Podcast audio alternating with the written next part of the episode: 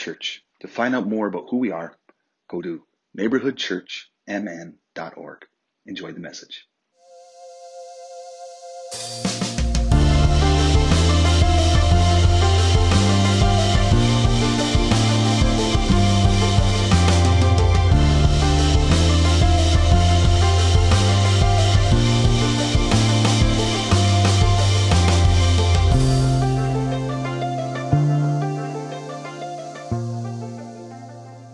All right, that was the best five minutes of your life. We're going to start a little early because um, this is the, the, the message. Um, I had, a, I had a, a, I still have a friend who was a, a pastor for a long time and no longer is. Um, his name's Jeff Heidkamp. Does anyone remember Jeff Heidkamp's message on sobriety by chance? It's one of the best sermons ever, ever given here. It was online during the pandemic. If you want to go back and um, look for it, it would, that would have been 2020. 2020. Um, it was so good. But um, one of the things that he mentored me in, in is preaching. And he's like, hey, you know what? When it's like dark outside and it's cold and the weather's bad, that's where you talk about the joy of the Lord is my strength. You just get it nice and easy. People saying, like, wow, I feel really, really good about me. Slap yourself in the back. He goes, but when it's bright and warm outside, this is where you get to biblical truths that people don't always like talking about. Well, it is bright outside, so you can tell what we're getting at. We're in a series called uh, We Are, and the whole idea behind it is like trying to explain what kind of community we are. And again, um, I preface it every time because it's important. If you say, like, um, as a family, that health is part of your values, right? You're to say, we want to be a healthy family. You can have that as a goal, doesn't necessarily mean that you're a healthy family right? You have to evaluate and see what systems we have in place, what habits do we have in place that reinforce us, and what do we quantify as healthy? Is it just financially? Is it is it our bodies? Is it our mental health? Is it education? You get to decide that as a family. But if you never define it, you can't quantify how close you are. I think as a church, it's really easy for church is just to say, yeah, we're you know we're a good one right? We're a good church. And I would, I've never met a pastor that says, we want to be one of the bad ones, right? We want to be toxic and horrible, right? Um, and so instead of just like guessing who we are, the last few weeks we said that we are a Christ centered community. We're a Jesus looking community. That we are a, an inclusive community. That we're going to put time, energy, and money into um, our bylaws, what we talk about, who's upfront talking, the things that we post, um, who's in leadership as a way to include people that historically or culturally people have been left behind in churches so that we are a um, inclusive the lgbtqi plus community. We are inclusive of all different kinds of um, uh, movement and ability that we want to be a place if you have kids you don't have kids you can't have kids you're single you're married you're aromantic uh, uh, so many different ways that we want to think through and move barriers to be inclusive and then lastly, that we're a progressive community, that we are open to new ideas of thinking and being. Science does not scare me. I've had people like, what if you find out that this is not true? I'm like, I'm gonna, I'm gonna sleep pretty well at night, all right? Because science and faith to me are not enemies, they go hand in hand. And today, we are gonna be talking uh, about a subject, but before we get to it, I'm gonna tell you a story that kind of sets it up. Uh, I was at a sandwich shop. Uh, since I, I used to be gluten free for a long time. No longer am I gluten free. I love sandwich shops, right? Because gluten free bread is a thing, but real bread is the greatest thing in the whole entire world. Um, uh, so I know that someone took a gluten free donut, so I'm in. So- I used to be in solidarity with you, uh, no longer. Um, what am I talking? Sandwich shop. So I'm in this sandwich shop, and I saw a family that I've not seen for, man, six, seven years. And this family and I used to have um, a belonging in a certain community together. And I saw them, and I walked up, and the, um, the students that were part of my, when I was a youth pastor, are now all adults. And I was talking, like, how's it going, catching up? And they're part of a community that's going through an incredibly toxic situation right now. And toxic doesn't do it justice. They're going through um, sexual assault within their community. And so, as you can imagine, if you're a part of a community that's dealing with that, there's all this feelings that come with it, as it should. And so I saw them like, hey, how are you guys doing? And how are you handling it? And one of them said, you know what, Chris? God knows all sides of the story. God knows both sides. Every side that there could be, God.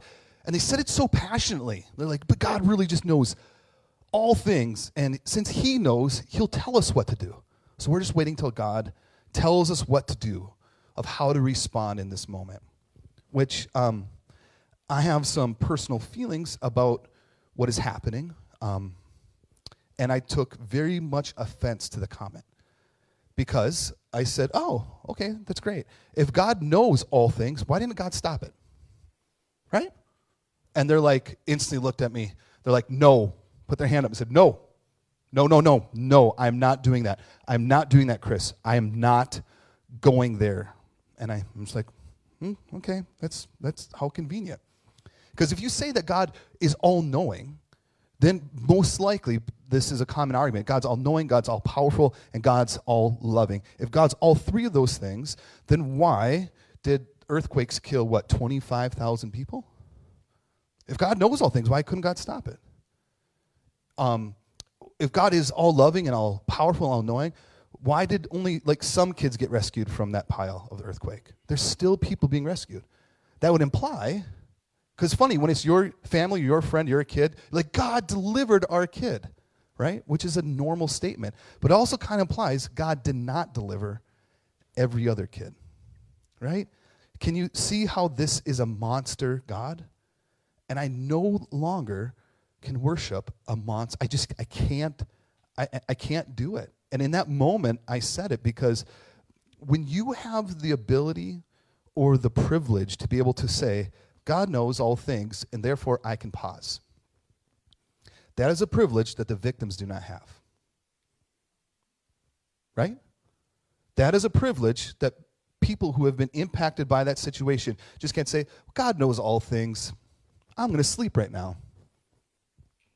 Right? I imagine they have lost lots and lots and lots of sleep. I no longer can just imagine that a God only benefits those in power because that's the kind of God that that person, again, inadvertently, I don't think it was conscious, right? But inadvertently, unconsciously has this bias of God is with the powerful, which nowhere, I shouldn't say nowhere, which is a lens that we read the Bible because predominantly in here right now, we, everyone here, I should say, we are predominantly a white church, right? That means we have power and absolute privilege we are predominantly a cisgender church. Not everyone. We're predominantly a heterosexual church. Clearly, not everyone. It does not mean those who have the those who, those who have the power doesn't mean we're better. Just because there's more of us doesn't mean that we are like the truthiest of all the truths. It just means we have a larger representation, which means what are we going to do with that representation? What are we going to do with that power? Now, before I move on, I have said this basically every time I give this type of message is that the reason that it's sunny and warm outside, in the light of recent history of things that happened, I felt compelled that we have to talk about this. And if you are white, and especially if you're a white man, this talk can be triggering. Because some people hear, oh, I'm supposed to feel bad because I'm white. No, not at all.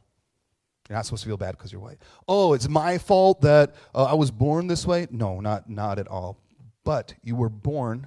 Like I have a friend. Every time I have this conversation, not every time, the few first times we had this conversation, he's 18 years older than me. He's got several kids that are now adults. And I talked about it, and I said, "Hey, friend, you know this?" And he's like, "Oh, I get it, Chris. Like, so my dad used to beat me pretty much almost every other day when I was a kid. Oh, so I have privilege that I watched my mom die in my arms as a teenager. I'm like, I am so sorry. That is absolute traumatic. That is horrible. That is evil, and I'm so sorry. And that is an obstacle, and that is a problem that is traumatic that I have not experienced. But of all those problems, the color of your skin is not one of them. Right? There's intersectionality of what happens in our lives. Having white skin and being able to walk into a bank, walk into a function, walking into whatever it is, you are more likely to be believed than someone else. So I'm just saying that you might have those feelings. That is normal. That is healthy. I'm asking you to process through those. Those who are watching online is this is the same thing. And so, what are we supposed to do then? Right? If we if if God is not all knowing, all powerful, and um, all powerful, all knowing, and all loving, how are we supposed to respond? Hmm, this is good. My, my partner Nikki wrote this, and it sits on top of our website. If you go to our social media, it's our banner, and this is what it says. At Neighborhood, we are an inclusive, Christ centered church committed. At Neighborhood, we are an inclusive, Christ centered church committed to allyship and anti racism work as our practice of liberation theology. This is a word I throw out every once in a while, talking about how we should move in liberation. There's this whole section of God talk. Theology is how we think about God, how we talk about God, and how we engage and process what we believe God is or is inviting us to do, right? And liberation theology is a way of thinking, it's not the way. What was handed to me before is like you can only hold on to atonement theory theology, you can only hold on to whatever it is. What I've learned is that you can hold on to multiple truths at once. Like, and here's the thing I love about our church, like Tom and I. I always pick on Tom because um, he can handle it. Tom and I might have different ideas of of what God is part, inviting us to participate, what God is inviting us to do as a community, right? We can have we can come at God from different angles and not one is bad or one is better than the other. It just is based on Tom's experience, based on Tom's addiction, right? Based on our upbringing and our age, we're going to have different ways of thinking, correct? Yeah. So it doesn't mean one is better than the other. So, like, I'm a, a process and open and relational theology kind of person, which just means God is in creatively experiencing and processing all of reality in and through us. And all, all everything in the world, God is in that moment discovering along with us and cool. Yeah. um, uh, so liberation theology. Here, liberation theology um, is not coined by James Cone, but he was one of the first black men to write about it and was um, in his scholarly work um, published. Right? Here's what he says. Page one, chapter one of his book, Black Liberation and Power. Right? And if you want to get that book, it is unbelievable. Um, this is what, page one, chapter one, sentence one. Christian theology is a theology of liberation.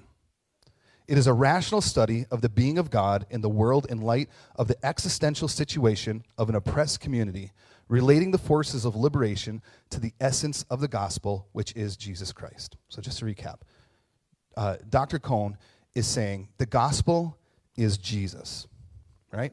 Whatever we see Jesus doing, that we talked about last week, we're a Jesus centered community, that in and of itself is the gospel. And that's liberation. It goes on. This is the defining sentence. This means that the gospel is the sole reason is the sole reason for existence is to put into ordered speech the meaning of God's activity in the world so that the community of the oppressed will recognize that its inner thrust for liberation is not only consistent with the gospel, but it is the gospel of Jesus Christ. So Cone is saying the gospel is the person of Jesus. And the, written word of the gospel, sole purpose is to put in written order of what the gospel is, of who Jesus is, and that is for the inner thrust from an oppressed community that liberation is happening or liberation is coming. That is the whole idea. Liberation theology believes that wherever God lives, God always lives with the marginalized and the oppressed. And how do we know that? Look at the person of Jesus.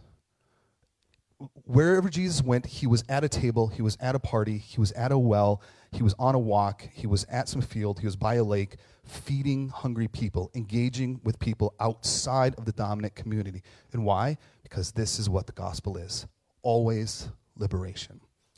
The hard thing with this is that as people, right, I'm going to just say us and those who are watching online, I, I imagine, um, we live in a society where we hold the dominant cultural norm, right? As white people, uh, we, as cisgendered straight people especially, we can hold the cultural norm and we just swim in the waters and just, we don't even realize all the bias or privilege that we have. If someone goes, well, I, I had this experience, I can be like, I've learned not to use this word. I'm like, that's crazy that you had that experience at the bank. I remember walking in for my very first loan, and I thought it was gonna be this whole process. And they're like, "Yeah, yeah, well, we can borrow you up to like twenty thousand dollars." I'm like, "I think I make like fifteen thousand dollars a year. there's no, there's no reason they should have gave me money, right?" But because I was a man, because I was white, I had a lot more believability, right? I've learned this from talking with other people outside of my own experience. But when we frame things of just saying, or we interpret things as like, oh, this is the norm, it's not everyone's norm, right? And what we're going to do, I'm going to tell you two Bible stories of how we can interpret the Bible in the lens of power. And it's very important because everything you read in the Bible, Joanne, is an interpretation. Everything. We have no original manuscripts, zero. So everything we're reading is an interpretation from interpretation from interpretation. Someone who heard something orally wrote it down. Like even in the, the letters of Paul in 1 Corinthians, where he tells the women to be silent, Paul didn't write that, right? Someone else edited it in there. Why? Because they had a favorable opinion of saying, hey, maybe the men should be the only one to talk. So they're going to say, oh, Paul wrote this, right? That is an interpretation of what they want the Bible or Paul's letter to speak to a community. So you have to understand it's all interpretation.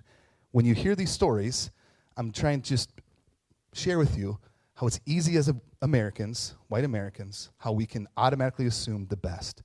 We believe those in powers. Always. Not always, usually. I remember being a kid and hearing the story of King David, right? Anyone a fan of King David? You're like, he's your top Weaver. He's like, yeah, he's my top five. You're going to regret raising your hand in a little bit. So, um, the, the Hebrew people want a king. It's like, God, we want a king. It's going to be so great. And God, like, over and over again, is like, no, no, you don't. Trust me. You don't want a king. It's not as good as you think it is. It's like getting a new toy, like at Ice Capades, and it works for a little bit, and it's like lighting, and you're like, yeah. And then, like, an hour later, it breaks and it's done. God, that's not biblical. But God essentially says, you don't want a king. And why do they want a king? Because everyone around them had kings and kingdoms. And kingdoms bring taxes, kingdom bring strength, kingdoms bring armies, kingdoms bring food to feed armies. So you can have a full time army. If you have a full time army, you can do what? You could full time army and destroy and take and pillage on your own. So the Hebrew people are like, yeah, woo, God, give us a king. Finally, God's like, fine, have what you want. What happens with the kingdoms, we hear some great stories. We have, like, in neighborhood kids, well, they don't. Um, when I was a kid, they taught these stories of, like, look at um, Noah's ark and made it all cute. Nowhere did they say, oh, by the way, everyone else died. it's like, oh, we don't tell that part of the story. In the same way with the kings, we don't always tell the whole story. What ends up happening with the kingdoms leads them to exile. Right? That's what happens. The story of David, how we can interpret through a lens of power, is when I heard that story of David, it was like David was on the, um, I'll use um, common language here. Um, David was doing his thing in his room, doing push ups, probably watching Netflix, and he looks outside and he sees this beautiful woman who's bathing on top of the roof. And he takes her in for all her glory, and he says, That's mine. I want that. So the story I was told as a kid is that David went over there and wooed her and said nice things and sang her Boyz II Men songs and uh, did all these, you know, fancy things, lit a candle and says, ooh la la, all that, right? Um, and she then like said, yes, this is what I want too. Yay, David the king, all right? And they get biblical, if you know what I mean, all right? Um, I love that word, get biblical, all right? Um, it's Valentine's Day soon. You can try that. hey, honey, want to get biblical? What are you talking about? So, um, um, and then David feels bad, and so he takes Bathsheba's wife and or not her husband and sends her to the front line where he dies. But the good thing is now she gets to belong in the kingdom and she gets to be a queen. Yay! Right? That's a story how it's presented when you look through it through the lens of power. If you can decenter power when you read the Bible, and it's not always easy to do, you decenter the voice of Paul, you decenter the voice of Peter, and when Paul says you should be sexually moral or w- w- the, the, all the things he tells people to do, Paul has an agenda in mind. If you could decenter that and put it on away from David and you put it on Bathsheba. Sheba was sexually assaulted. We'll use that as the kindest word possible. There's power dynamics, right? How do you tell the king no? How, how do you say, yeah, no, uh, you, you, this is what you do? He takes his power, he takes his control, and he takes her as his own, kills her husband. If you sent her her story, uh, we don't know if they have what kind of history they have together. We don't know if they have kids. We don't, we don't, we don't know. But all of a sudden, she's stripped of her agency, stripped of her own self, so that she is now with this guy. And guess what? She's now part of his what thousands of concubines. She's just in another line of wives David had. What a great life. Can you see if you center away from power and you go to the marginalized, you go to the press, this is where God lives. Another story, Matthew 2. The three, not three, the Magi. They come and they see the star, they move towards uh, Bethlehem. They, they're at uh, King Herod, and they're like, hey, we heard there's this new king. And King Herod's like, nope, no other king me. I'm number one. Woo. Uh, and they're like, no, we're pretty sure there's another king. And he goes, why don't you go find them and report back to me, and we'll have a nice party where we can all celebrate that we're both kings, right? So the Magi go, see Jesus, uh, and all of a sudden they get this idea of like, hey, maybe King Herod wasn't really being honest about throwing a party. Maybe he wanted to kill this king, huh? So they um, take an alternate route home and they don't see, Herod. Herod gets angry and says, hey, I got an idea. I'm going to kill every boy that's two years old and younger. Everybody in this region, they're all dead. Soldiers come out and they begin to fulfill that command. Joseph gets a word from God, gets a premonition from God saying, Danger's coming, flee to Egypt. Right? In this, the Matthewian community, they're trying to wrap up like five prophecies that's happening in a matter of like five verses. Like, this happened, which fulfills this prophecy. This happened, fulfills this prophecy. Part of it is that they would go to Egypt, right? And if you want to nerd out but what prophecy means, I'd love, we can do that later. We're not doing it now. Um, I want to, but I won't. Um, so God tells Joseph to leave, which, again, we center the story on Jesus. And we think, wow, the hero of the story lives. The hero of the story, you know how it ends. Jesus dies and resurrected. Yeah, he got away. Awesome. That's centering on that character. What happens if you center on every other two year old that's not Jesus? Now it tells a different story about the Bible. Hundreds and hundreds of toddlers, infants, babies die. But Jesus lives. What are we, what are we to do with that? As people of power, as Christians, as people with privilege, we can so easily just target what benefits us the most without realizing the underbelly of when we choose power, we center power, we center like the strength, what we deem true.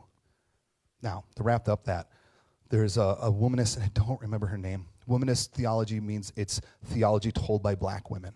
Feminist theology is theology told by women, predominantly white women. Um, what she talked about is how um, Jesus never left those babies behind. Jesus was the last of that generation. Jesus was the last of those kids to be executed in a similar manner. And Jesus on the cross, when he says it's finished, wraps up all wraps up all those little toddlers and babies and says, You're with me. We are one, and your death and your story is not at lost. Why? In John, it says there's a new sun with a new day and a new week, which means there's a new way of being human.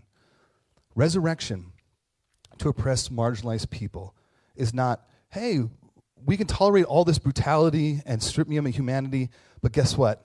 I'm going to heaven someday, so this is okay. Never.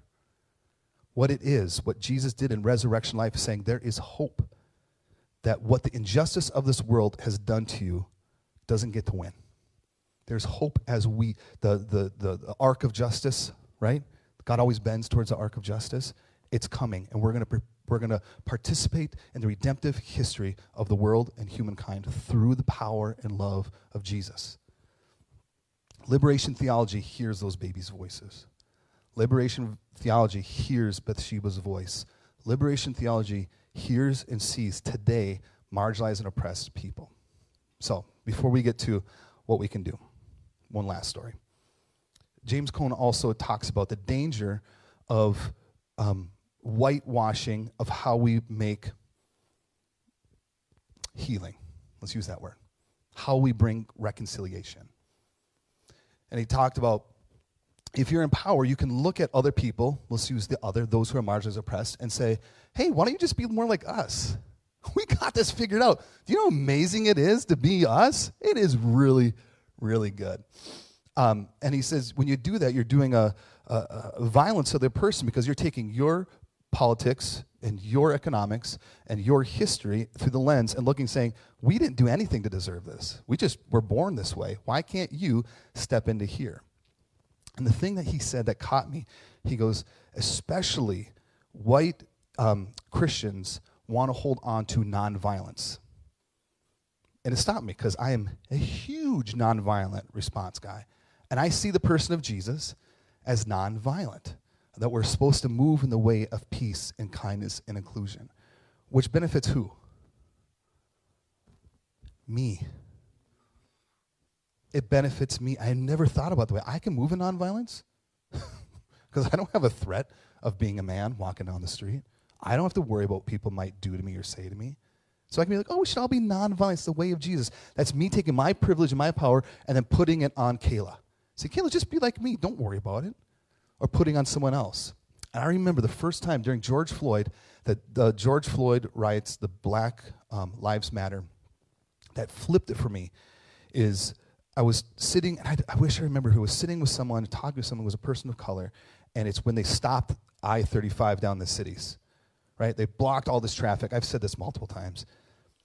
And I just couldn't understand it. I'm like, the people in the cars are just trying to get home from work. They're just trying to make sure that their kids okay. This is kind of scary. This is kind of upsetting. And they have nowhere to go because they have cars behind them, they have cars next to them, they have cars in front of them, and they're just stuck for hours. And that person said, Exactly. They're going to feel that way for 90 minutes. What we as black people, have been feeling for generations. Stuck to my left, stuck to my front, stuck to my right, stuck in back. I have nowhere to go except honk my horn and scream. No one will hear me and no one will move. It was the first time I'm like, oh, I live a completely different reality. Some people ask me, and I don't know why they try thinking I'm going to bait, they're going to bait me into some like, oh, I never thought about that. They're like, well, what do you think as nonviolent? What do you think about um, the Me Too movement, or not Me Too movement, the uh, Black Lives Matter movement, George Floyd, where they, you know, they um, and burnt down parts of the city. Are you in favor of that? I'm like, as part of my anti-racism work, they're like, well, you, you must be in favor of that. I said, no, I'm not in favor of it. I'm never going to be like, yay, violence. But what I will not do is judge someone who has a completely different reality and experience than me. I've never been forced. The only way to be heard is to burn something down. So if that's what they have to do to get people to hear them and believe them, I'm going to center them and decenter myself. So, as a neighborhood church, we participate in liberation theology. Aren't you glad that it's shiny outside? what can we do? This is where we wrap up. What can we do? Because um, as a man, uh, I don't know if any of you know this, but as a man, I have this tendency, people, that I want to fix everything quickly, right? If Nikki comes to me and says, you know, my, my stomach's kind of hurting. I don't know. I'm like, I'll do it. Uh, let me do it. She's like, no, no, you don't hear me. I'm like, I hear you. You want me to fix it. You're welcome. I love you so much. Right? Werner, you, you're in the same company? Yeah. So it's, it's like, I have a solution.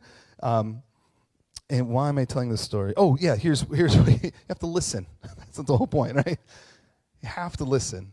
And the way that you can start by listening is educating yourself. We always want to get like, let's throw money at it right? Which is can be good, but it's not always a solution. Let's go tell everyone about what privilege is. Sure, you can go for it. But the best place you can start is educating. I'm going to give you three books, and I'm going to give you a website.